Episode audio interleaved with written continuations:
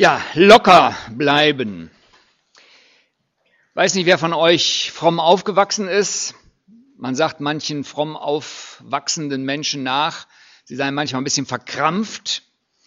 Und die spannende Frage ist, wie kann man als fromm aufgewachsener locker werden und locker bleiben? Andererseits diejenigen, die sich vielleicht erst als Jugendliche oder junge Erwachsene bekehrt haben, haben vielleicht manchen lockeren Lebensstil so hinter sich und haben irgendwie gemerkt, das ist es so auch nicht. Ähm, ich brauche eine Neuorientierung für mein Leben. Und wir wollen jetzt bei Restart uns beschäftigen mit dem Prediger Salomo. Also Prediger ist das Buch, was der Salomo geschrieben hat. Salomo war ein König. Und ähm, er hatte eine Bitte, die Gott ihm gewährt hat. Und er sagte, ich möchte weise werden weiß nicht, was ihr gebetet oder gebeten hättet, wenn man euch so eine Frage stellt, wünscht dir, was du willst, was hättest du gerne? Er sagte, ich will weise werden. Und er war dann auch der weiseste Mann unter dem Himmel der damaligen Zeit, war auch sehr reich, hatte ein Friedensreich, wo überhaupt kein Krieg, Krieg herrschte die ganze Zeit. Das war schon echt erstaunlich. Und er hat sich viele Gedanken gemacht über das Leben und die sind zusammengefasst einerseits in den Sprüchen von äh, Salomo und dann aber auch im Buch Prediger. Und heute soll es um das Thema Gemeinschaft gehen, gemeinsam locker. Weiß nicht, wie ihr das empfindet, ob für euch Gemeinschaft eine Stelle ist, wo man auftankt, wo man relaxed ist oder ob man da angespannt ist. Die wollen alle was von einem, sind so viele Erwartungen da, wie gehe ich damit um, wo habe ich da Verpflichtungen. Der weise Salomo hat sich die Welt angeguckt und kommt zu manchen erstaunlichen Ergebnissen. Wir wollen das jetzt miteinander lesen. In dem Buch Prediger Salomo, also wer da nicht so genau weiß, wo das ist, die Psalmen, die sind so ungefähr in der Mitte von der Bibel, wenn man eine ganze Bibel hat.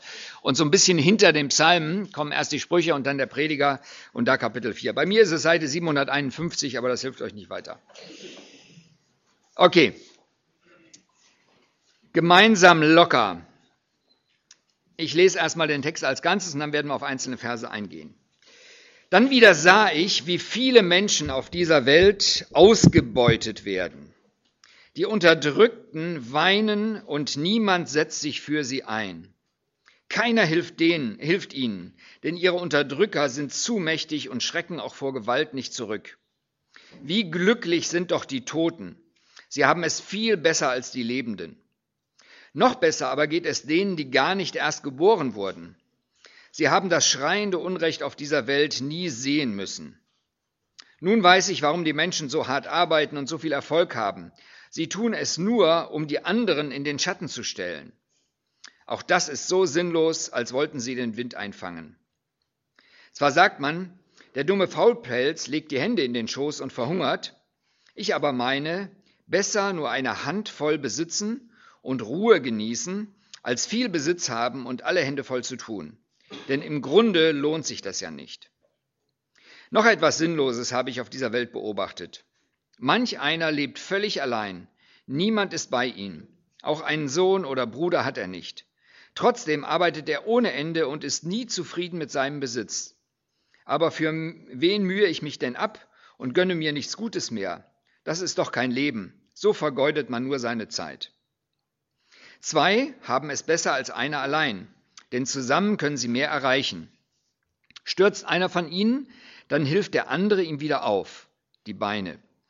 Doch wie schlecht ist es um den gestellt, der allein ist, wenn er hinfällt. Niemand ist da, der ihm wieder aufhilft. Wenn zwei in der Kälte zusammenliegen, wärmt einer den anderen. Doch wie soll einer alleine warm werden? Einer kann leicht überwältigt werden, doch zwei sind im Angriff gewachsen. Man sagt ja auch, ein Seil aus drei Schnüren reißt nicht so schnell. Okay, das ist äh, Salomo ein bisschen schwierig vielleicht, die ersten Verse. Ich weiß nicht, wer von euch das äh, Buch Prediger mal als Ganzes gelesen hat. Da kommen öfter solche Aussagen vor. Wenn ich das alles so genau betrachte, ist das ziemlich sinnlos. Also, wie, seid, wie sieht Salomo die Welt? Eher pessimistisch und negativ. Und das als weisester Mann. Ich weiß nicht, wie ihr getaktet seid, ob ihr eher Optimisten seid und das Wasserglas ist dann halb voll oder eher pessimistisch, das Wasserglas ist halb leer. Beides sind durchaus legitime äh, Wahrnehmungsweisen für die Welt. Der Prediger Salomo versucht aber ein bisschen hinter die Kulissen zu gucken. Er sieht einerseits, äh, wie viel Unrecht in der Welt da ist, wie viel Unterdrückung da ist. Äh, Gemeinschaft ist nicht im Idealzustand. Und wer Nachrichten guckt im Internet oder im Fernsehen oder sonst wie die Sachen kriegt, der kriegt jede Menge äh, Beweise dafür, dass man so eine Weltsicht haben kann.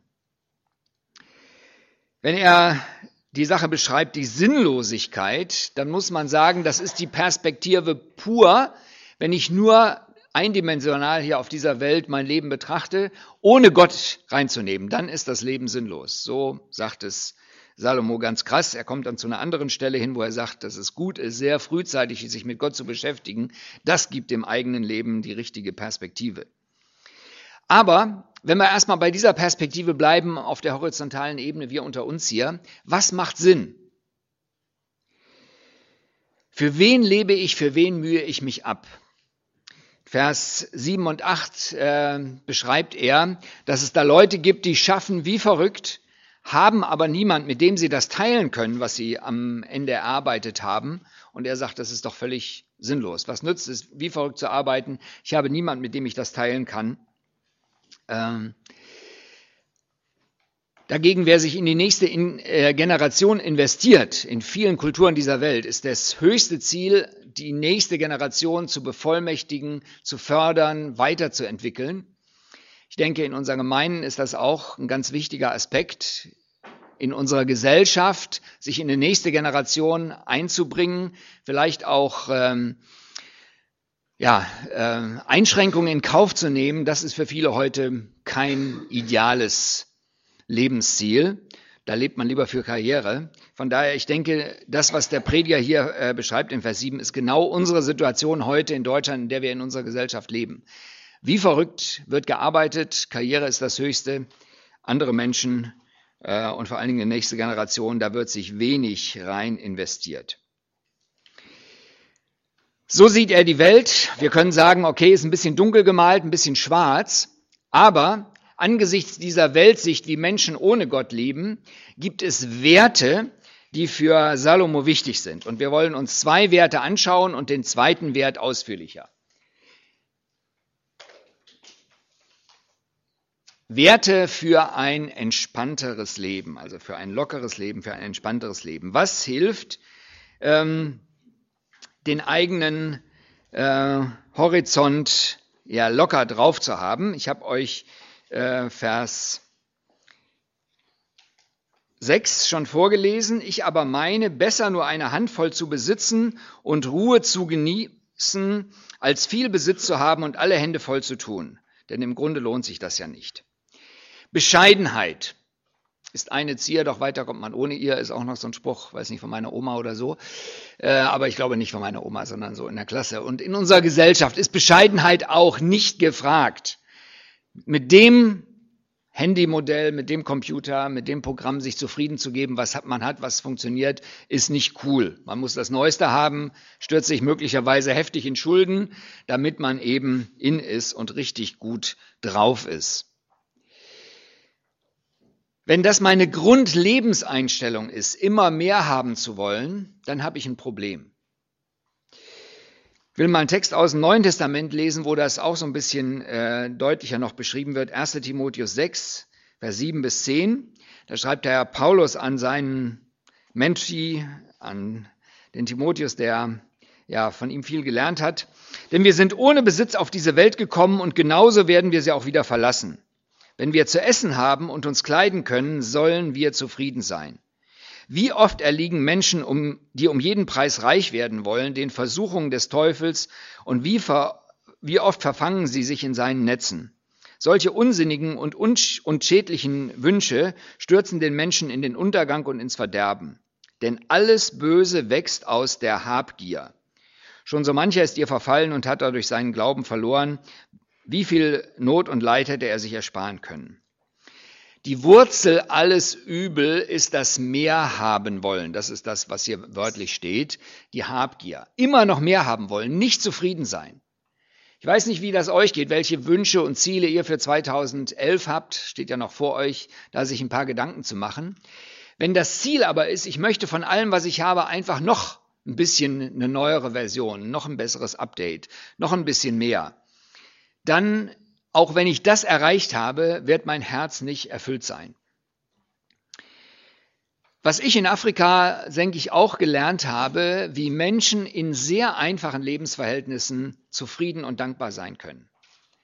Also wenn man das so wirklich vergleicht, Gesellschaften Deutschland, Gesellschaften Tansania, dort sind Menschen trotz vieler sehr großer materieller Not, manche müssen wirklich ums Überleben kämpfen, trotzdem sind sie dankbar für jeden Regen, der fällt, weil es da dann wieder wächst für jede Gesundheit, die man wieder bekommt äh, nach einer Krankheitsphase, weil das überhaupt nicht selbstverständlich ist, dass man gesund ist. Und diese Dinge, die, wo wir oft gar nicht drüber nachdenken, das nehmen wir einfach hin. Ich habe ein Recht auf Gesundheit. Ich habe ein Recht, dass es mir gut geht. Ich habe ein Recht auf alle möglichen Dinge, für die auch der Staat möglicherweise sich einsetzen muss. Diese Denke, die macht letztlich unfrei. Und das Denken, ich liste erstmal auf, was mir alles an guten Sachen von Gott gegeben ist. Schafft Dankbarkeit, schafft Zufriedenheit, schafft eine Ausgeglichenheit und schafft eine Lockerheit. Wenn ich dann trotzdem Dinge bekomme, ist ja wunderbar. Und wenn ich mir eine neue Sache kaufen kann, finde ich auch toll. Aber ich muss es nicht haben, um dadurch meinen Wert zu bekommen, vor mir selber und vor anderen, sondern ich habe meinen Wert dadurch, dass ich von Gott her angenommen bin dadurch, dass er mir das gibt, was ich zum Leben brauche. Und ähm, für mich selber sind meine Eltern da ein Riesenbeispiel. Mein Vater war ganz normal einfacher Arbeiter in einer Reifenfabrik, in drei Schichten gearbeitet. Die hatten nicht sehr viel Geld, aber sie haben immer sehr viel Geld ins Reich Gottes investiert, also mehr als 10 Prozent, 20, 30 Prozent so im Durchschnitt würde ich sagen. Sie hatten immer was übrig für Leute, die in Not waren. Wir hatten immer Gäste bei uns zu Hause. Und ich kann mich an keine Zeit erinnern, wo meine Eltern Not litten. Die haben einfach und bescheiden gelebt, hatten einen Garten, haben ihr eigenes Gemüse und Kartoffeln und sowas alles angebaut. Jetzt inzwischen sind sie über 80, da wird es dann ein bisschen schwierig. Aber ganz viele Jahre hat ihnen das geholfen, ein ausgefülltes Leben zu führen und ein reiches Leben zu führen. Reich ist nicht, wer viel besitzt. Reicher ist, wer wenig braucht und am reichsten ist, wer viel gibt. Und wenn man das so als Lebensprinzip hat, ich will leben, damit ich anderen etwas weitergebe, dann hat man viele Freunde. Nicht nur deswegen, weil die was von einem kriegen, sondern weil man nicht der ist, der von den anderen was saugen will, sondern der sich in andere investiert, der nicht danach fragt, was habe ich denn davon von der Beziehung. Von daher, also ich freue mich riesig drüber, solche Eltern äh, zu haben. Sie leben beide noch, ähm, die mich viele, viele Jahre geprägt haben, als ich zu Hause war und eigentlich bis heute immer noch. Bescheidenheit kontra Gier. Und ähm, das ist letztlich auch die Basis für eine gute Gemeinschaft. Weil wenn ich von der Gier geprägt bin, immer mehr haben zu müssen, immer der Beste zu sein, immer was Neues haben zu müssen, dann sind die anderen für mich Konkurrenten, die ich irgendwie ausschalten muss, wo ich mich mit Ellenbogen durchsetzen muss. Wenn ich dagegen aber weiß, ich habe die Dinge, die ich zum Leben brauche, die hat Gott mir gegeben und ich will ein guter Verwalter sein von meinen Gaben, von meinem Geld, was ich habe, von meiner Ausbildung, von meinen intellektuellen Fähigkeiten, dann kann ich auch voll mit im Blick haben, was anderen Leuten wichtig ist. Also, Bescheidenheit kontra Gier. Der zweite Wert, und um den wollen wir uns jetzt ausführlicher äh, kümmern, weil das das Thema ist, Gemeinschaft. Gemeinschaft hilft weiter. Ich lese nochmal die äh, Verse ab Vers 9 diesmal. Zwei haben es besser als einer allein, denn zusammen können sie mehr erreichen. Stürzt einer von ihnen, dann hilft der andere ihm wieder auf, die Beine. Doch wie schlecht steht es um den, der alleine ist, wenn er hinfällt. Niemand ist da, der ihm wieder aufhilft. Wenn zwei in der Kälte zusammenliegen, wärmt einer den anderen, doch wie soll einer alleine warm werden? Einer kann leicht überwältigt werden, doch zwei sind im Angriff gewachsen. Man sagt auch, ein Seil aus drei Schnüren reicht nicht so schnell. Also, was versteht Salomo unter Gemeinschaft? Salomo war König, er war der Oberste in seinem Reich und man sagt normalerweise, je mehr man in der Karriereleiter nach oben klettert, umso dünner wird die Luft und umso einsamer wird es. Ich weiß nicht, wie viele Freunde Salomo wirklich hatte, aber er drückt hier aus, wenn ich jemanden habe, der echt zu mir steht oder mehrere zu mir habe, dann habe ich Lebensqualität, dann bin ich locker drauf, dann geht es mir gut, dann bin ich entspannt. Salomo hat damals seine äh, Umfeld, seine Situation beobachtet und da verschiedene Dinge festgestellt. Ich will mal versuchen, unsere Situation zu beobachten. Wie sieht das bei uns mit der Gemeinschaft heute aus? Wo stehen wir in Bezug auf Gemeinschaft? Erste Situation, was ich wahrnehme, es gibt eine Riesensehnsucht nach Gemeinschaft und gleichzeitig eine Angst vor Bindung und vor Verbindlichkeit.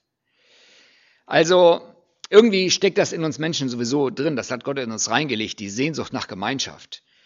Äh, Jesus sagte, der Ursprung dazu liegt eigentlich in der Dreieinigkeit Gottes. Vater, Sohn, Heiliger Geist haben eine optimale, ganz intensive Gemeinschaft miteinander. Die verstehen sich einfach super. Wer das mal so ein bisschen in der poetischen Form ähm, nachlesen will, in der Hütte, also das Buch Die Hütte, ist das super beschrieben. Man muss aber sich reindenken, dass das äh, eine Fiktion ist und ein Bild ist, nicht jetzt, dass man denkt, das sei tatsächlich so, sondern es ist ein, ein Versuch, das auszudrücken, diese Gemeinschaft, die zwischen Gott selber besteht. Und Jesus sagt, ich will, dass ihr so eine Gemeinschaft habt, wie ich sie mit dem Vater habe. Warum?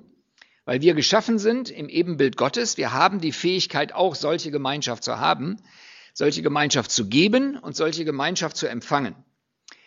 Aber seitdem die Sünde in die Welt gekommen ist, ist diese Gemeinschaft, ja, wie soll man das sagen, nicht völlig kaputt, aber sehr degeneriert. Sie steht wie im Schatten. Sie ist wie verrostet. Sie zerläuft. Verschiedene Bilder könnte man da gebrauchen. Und das sehen wir, wo immer wir uns umgucken heute. Die Sehnsucht ist da, die Gott in uns reingelegt hat. Die Umsetzung davon ist ganz schön schwierig. Nehmen wir mal ein ganz konkretes Beispiel. Ehe.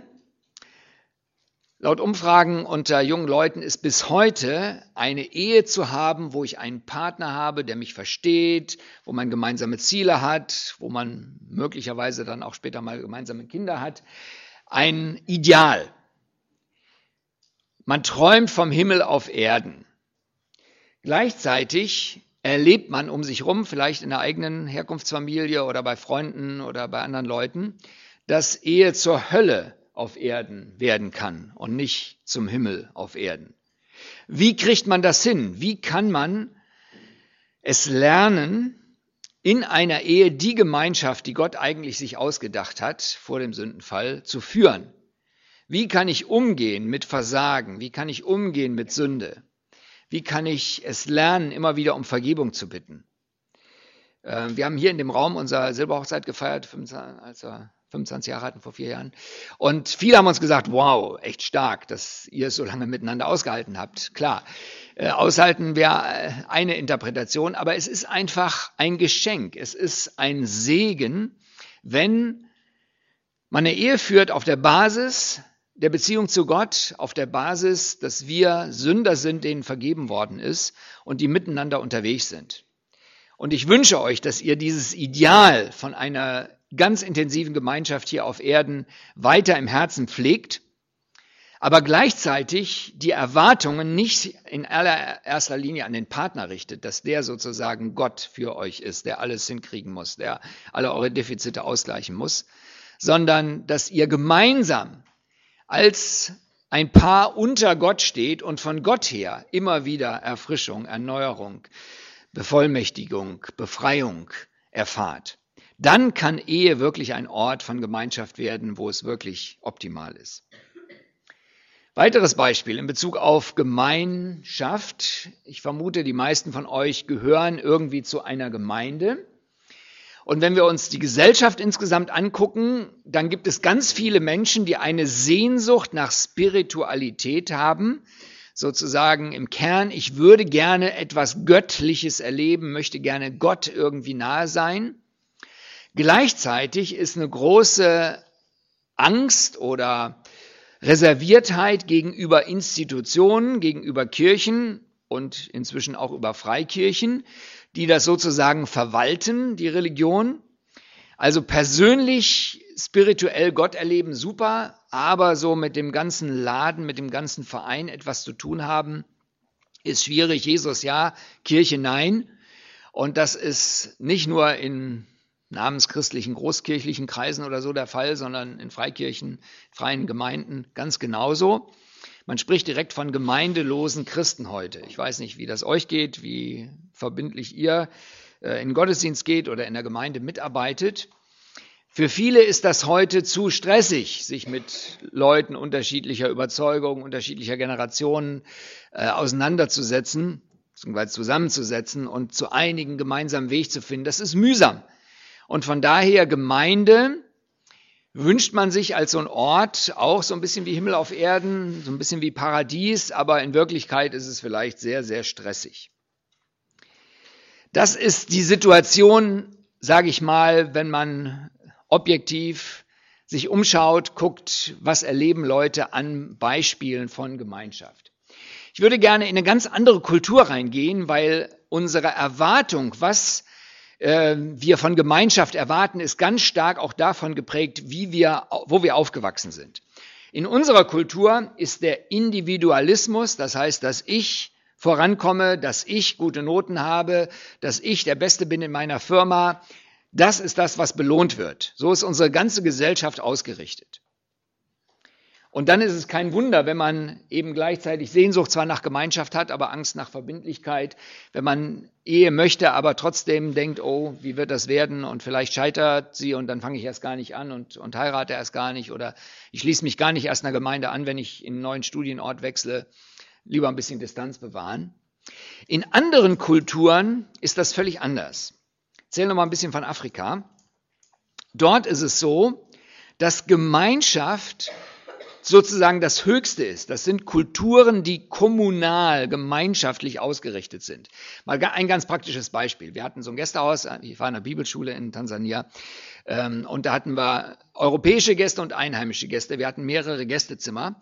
Wenn wir Europäer hatten, dann haben wir immer möglichst die auf mehrere Zimmer verteilt, weil idealerweise möchte, möchten die Europäer am liebsten in Einzelzimmern schlafen.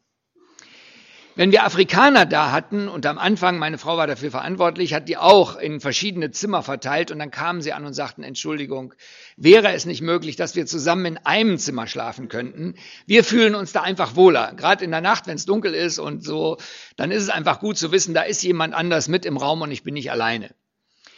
Ein sehr banales Beispiel, äh, aber drückt etwas aus da von dem Lebensgefühl. Ich bin viel lieber mit anderen zusammen. Oder inzwischen ist es zwar nicht mehr ganz so, aber früher war es so, dass wenn man Bus fuhr, äh, da gibt's so die, die kleinen Minibusse, die heißen Matatu. Tatu heißt drei, das bedeutet, drei Personen sitzen auf, einer, auf einem Sitzplatz. Also wer da Berührungsängste hat, mit so einem Ding unterwegs zu sein, der muss sich irgendwas anderes suchen. Also da ist man recht nah aufeinander und es ist ja heiß und man schwitzt und das ist so ein besonderes Feeling. Aber das macht den Leuten nichts aus man kommt ja vorwärts, man ist zusammen unterwegs, man unterhält sich. Ähm, wenn wir mit unseren Kindern unterwegs waren, haben andere sofort die Kinder mit auf den Schoß genommen. Kinder sind immer willkommen. Man fühlt sich einfach gut in so einer Gemeinschaft. Das klingt für uns so ein bisschen fremd, aber ich würde euch das einfach mal empfehlen. Äh, setzt euch mal mehr, näher zusammen mit Leuten, die aus anderen Kulturen kommen. Da muss man ja nicht unbedingt ins Ausland gehen, das kann man auch. Aber es gibt ja viele Menschen hier in Deutschland mit Migrationshintergrund, die anders ticken als wir. Und äh, wo man einfach dieses Lebensgefühl mal so ein bisschen versuchen kann, ähm, ja, da reinzuschmecken. Genau. der Jürgen, der kann euch helfen, wie, wie man das so macht, wie man Kontakte aufbaut. Warum äh, sage ich das? Weil wir denken oft, so wie wir aufgewachsen sind, so müssten ja eigentlich alle Menschen getaktet sein auf der Welt. Wir sind normal und die anderen sind vielleicht ein bisschen komisch oder so. Aber wenn man mal sich einer anderen Kultur ausgesetzt hat und gemerkt hat, welche Wert darin steckt, in einer Gemeinschaft äh, aufzuwachsen, dann kann man das ganz anders wertschätzen. Wir sind ja auch, auch noch gar nicht so lange, so seit 150 Jahren durch den Staat sozial abgesichert. Wenn uns irgendwie was dreckig geht, wir krank sind oder arbeitslos sind, haben wir entsprechende Versicherungen, wo wir natürlich ordentlich Geld reinzahlen müssen, aber dadurch sind wir abgesichert. Und dadurch brauchen wir im Prinzip niemand anders. In anderen Kulturen, da ist die Sozialversicherung, die Krankenversicherung, die Arbeitslosenversicherung, sind meine Großfamilie. Und deswegen brauche ich die und die brauchen mich zum Überleben. Das klingt für uns erstmal ziemlich fremd, wenn ich da höre, was weiß ich, mein Cousin kommt zu mir nach Hause und geht einfach an meinen Kleiderschrank und zieht sich meine Klamotten an. Der Cousin in der Vorstellung der Afrikaner ist genauso ein Bruder wie mein leiblicher Bruder von der gleichen Mutter, dem gleichen Vater, also ist auf der gleichen Ebene. Und da teilt man die Dinge miteinander, ganz normal. Ja, da wird es dann schon schwieriger, ähm, wie stark man sowas nachmachen kann. Aber bei uns sagt man, bei Geld hört die Freundschaft auf. In anderen Kulturen fängt mit Geld die Freundschaft an. Nicht im Sinne von, dass man sich kauft, sondern einfach, wenn man zusammengehört, dann teilt man auch die Dinge, die man hat, miteinander. Und das ist wechselseitig. Und auch als Europäer muss man das vielleicht dann erstmal lernen. Am Anfang kommen alle möglichen Leute, wollen was von einem, aber dann gibt es auch Leute, die einem was bringen. Von ihrer Ernte, wo sie gerade frisch äh, auf dem Feld Mais abgeerntet haben, bringen sie ein paar Maiskolben, die man dann essen kann. Einfach so. Aus, als Ausdruck, ihr gehört zu uns, ihr seid Teil von uns. Und ähm, ich finde es gut, am Beispiel anderer Kulturen die eigene Kultur mal kritisch zu reflektieren und zu gucken, warum sind wir so getaktet, wie wir getaktet sind und was können wir von anderen lernen. Okay, das war so ein Blick, wie damals äh, Salomo sich umgeschaut hat in seiner Kultur, wie ich mich umschaue in unserer Kultur. Jetzt wollen wir mal zurückgehen zu dem Text von Salomo und gucken, wie sieht das aus, wenn eine gute Gemeinschaft da ist und was macht eine gute Gemeinschaft aus? Was kennzeichnet die? Also, nächste Zeile. In Vers 9. Äh, ich lese nochmal den Text. Zwei sind besser dran als ein Einzelner, weil sie einen guten Lohn für ihre Mühe haben. Also, eine, eine zusammenhaltende Gemeinschaft hat mehr Erfolg als wenn einer alleine was macht. Ihr kennt das sicher, alle möglichen Beispiele, äh, dass Synergie mehr ist als die Addition der einzelnen Teile. Wenn ein Pferd einen Wagen von, sagen wir, einer Tonne zieht, ziehen kann, dann können zwei Pferde nicht zwei Tonnen ziehen, sondern drei. Also da ist viel mehr möglich an Gemeinschaft. Und wenn eine tragende Gemeinschaft da ist, wo man sich gegenseitig annimmt, dann ist da mehr Potenzial drin, als wenn zwei Leute alleine kämpfen oder drei alleine kämpfen. Je mehr es dann sind, äh, umso stärker kann, ist das Potenzial, umso mehr Koordination braucht man auch.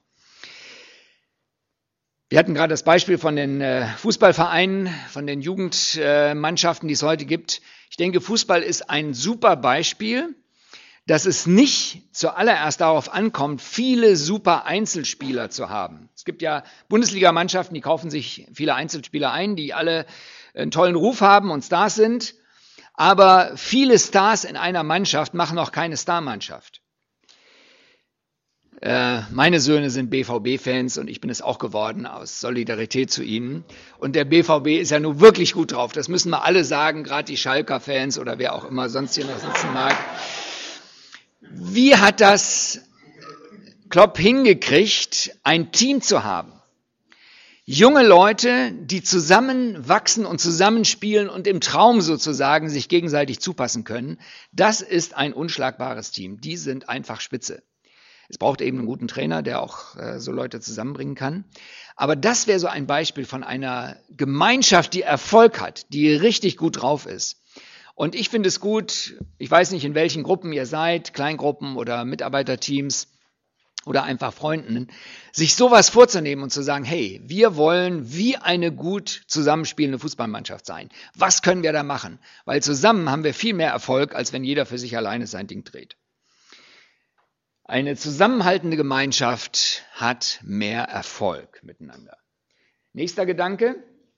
In einer tragenden Gemeinschaft kann ich wieder aufstehen, wenn ich hingefallen bin. Äh, das ist Vers 10. Denn wenn sie fallen, so richtet der eine seinen Gefährten auf, wie aber dem Einzelnen, der fällt, ohne dass ein zweiter da ist, ihn aufzurichten. Ich weiß nicht, ob ihr euch noch daran erinnert, wie ihr laufen gelernt habt. Wahrscheinlich vom Erzählen oder von Geschwistern oder Cousins, Cousinen. Man fällt ganz viel hin, bis man laufen lernt. Das ist einfach so. Und man braucht die Hände von irgendjemandem, Papa, Mama oder sonst einer größeren Schwester, die einen hält und wenn man hingefallen ist, einfach wieder auf die Beine stellt. Das ist ganz normal. Und auch im Leben als Christ ist es ganz normal, dass ich hinfalle. Das ist nicht unnormal. Unnormal ist es, wenn ich hinfalle und liegen bleibe und die Welt bejammere. Aber die Frage ist, wenn ich hinfalle, wer hilft mir auf?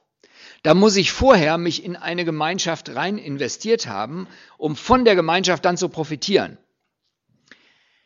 Also ich persönlich war mein ganzes Leben in verschiedenen Hauskreisen und Kleingruppen und das ist für mich so der Ort, wo ich selber immer wieder aufgerichtet worden bin, wenn es mir dreckig ging. Manchmal hat es einfach geholfen, als ich studiert habe, weiß ich noch, war ich manchmal echt frustriert über Theologie und die ganzen komplizierten Dinge, die es alle so gab. Und dann war ich in der Gemeinschaft drin und irgendjemand erzählte, was weiß ich, wie er am Arbeitsplatz Stress hatte, gebetet hat und wie Gott ihm da geholfen hat. Und so eine kleine Gebetserhörung, die hat mich wieder aufgebaut, hat mir wieder geholfen und gesagt, hey, Gott kümmert sich selbst um so einen ganz normalen Arbeitsplatz, um einen ganz normalen Alltag. Leute erleben Gott. Es lohnt sich, mit Gott zu leben.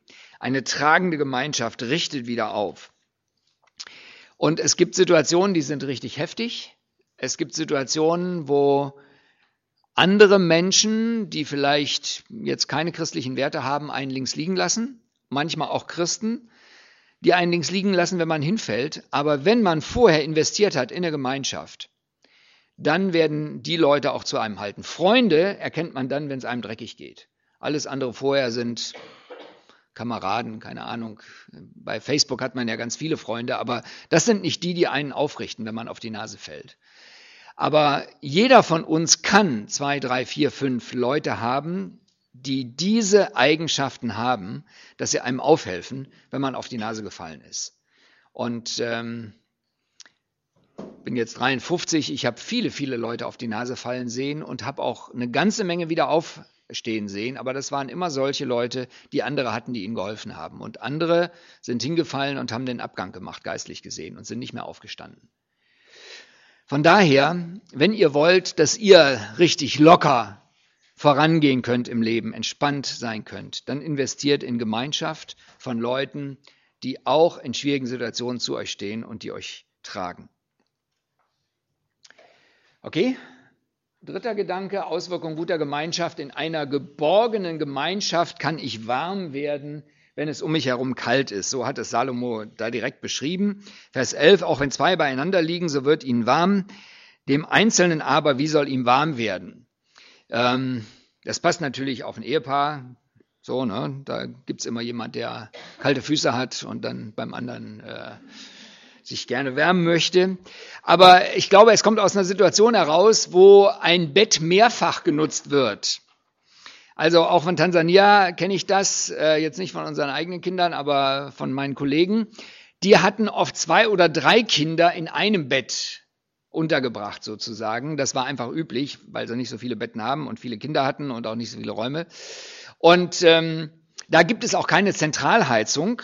Äh, da ist es tagsüber zwar relativ warm, aber in der kühlen Jahreszeit äh, kann es auch schon mal nachts relativ kalt werden.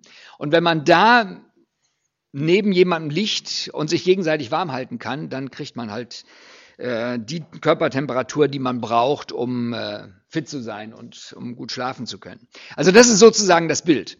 Wenn wir das mal jetzt auf uns übertragen, ähm, ist sicher ein gutes Bild auch. Unsere Gesellschaft um uns herum ist kalt. Es ist wirklich kalt hier. Das ist das, was, wenn wir Besucher kriegen von unseren Ländern, wo wir arbeiten, ist das so fast die durchgängige Beschreibung, Deutschland ist kalt und nicht nur jetzt, wenn Schnee liegt, sondern die Atmosphäre, die Beziehungen, selbst in der Gemeinde, in der Nachbarschaft. Es ist kühl, unterkühlt. Wie kann man da warm werden? Wie kann ich eine warmherzige Gemeinschaft bilden? Also ich habe die intensivste Gemeinschaft erlebt in unserer Missionarsteam, das wir hatten. Da haben wir, wir waren in verschiedenen Orten, aber zweimal im Jahr waren wir für eine Woche jeweils zusammen zu einer Konferenz, wo wir miteinander Bibel gelesen haben, Themen bearbeitet haben, aber vor allen Dingen uns ausgetauscht haben. Und das, die stärksten Gemeinschaftserfahrungen waren dort, wenn Leute was erzählt haben, wenn Leute in der Lage waren, also sich trauten, zu weinen über das, was sie gerade erleben und andere sie getröstet haben, für sie gebeten haben, da war Wärme da. Wenn ich einen Raum habe, wo ich auch weinen darf, wo ich nicht immer den coolen äh, darstellen muss, sondern auch zerbrechlich sein kann, da entsteht wirkliche Gemeinschaft. Und es fing meist damit an, dass irgendeiner von sich erzählte, hey, so und so geht's mir an der Stelle und dann für jemand für ihn gebetet hat. Und dann steckte das an. Also so eine geborgene Gemeinschaft macht auch anderen Mut, dann zu sagen, okay, wenn der sich traut, die Maske vom Gesicht runterzunehmen und ehrlich und offen zu sein, dann will ich das auch machen. Und gibt sich da rein. Und das sind Gemeinschaften, die sind unwahrscheinlich stark, die tragen einfach. Dazu muss man was wagen, man kann ja auch möglicherweise das äh, erleben, dass das Vertrauen missbraucht wird. Das ist dann echt bescheuert. Aber ohne so ein Wagnis, no risk, no fun, ohne so ein Risiko, erlebe ich auch diese tragende Gemeinschaft nicht. Und wenn man zu zweit, zu dritt irgendwie angefangen hat mit so einer Gemeinschaft, dann ist es vielleicht auch möglich, hinterher andere Leute mit da hineinzunehmen. Noch einen vierten Gedanken von Salomo Auswirkungen guter Gemeinschaft. In einer schützenden Gemeinschaft bin ich Angriffen gewachsen, Vers 12. Wenn ein Einzelner, wenn einer den Einzelnen überwältigt, so werden doch zwei ihm widerstehen und die dreifache Schnur wird nicht so schnell zerrissen. Das ist leider auch Realität in allen Kulturen dieser Welt, dass es Leute gibt, die es böse meinen. Ich weiß nicht, wer von euch in der Schule schon mal gemobbt wurde oder am Arbeitsplatz oder wer einfach ganz bissige Kritik erlebt hat, wie hinter eurem Rücken geredet wurde. Wie steht man sowas durch, wenn man das mitkriegt? Das macht einen nämlich erstmal echt fertig, jeden von uns. Wenn man dann jemand hat, der sagt, hey, ich stehe zu dir. Hey, du bist cool. Hey, ich schätze an dir die und die und die und die Sache.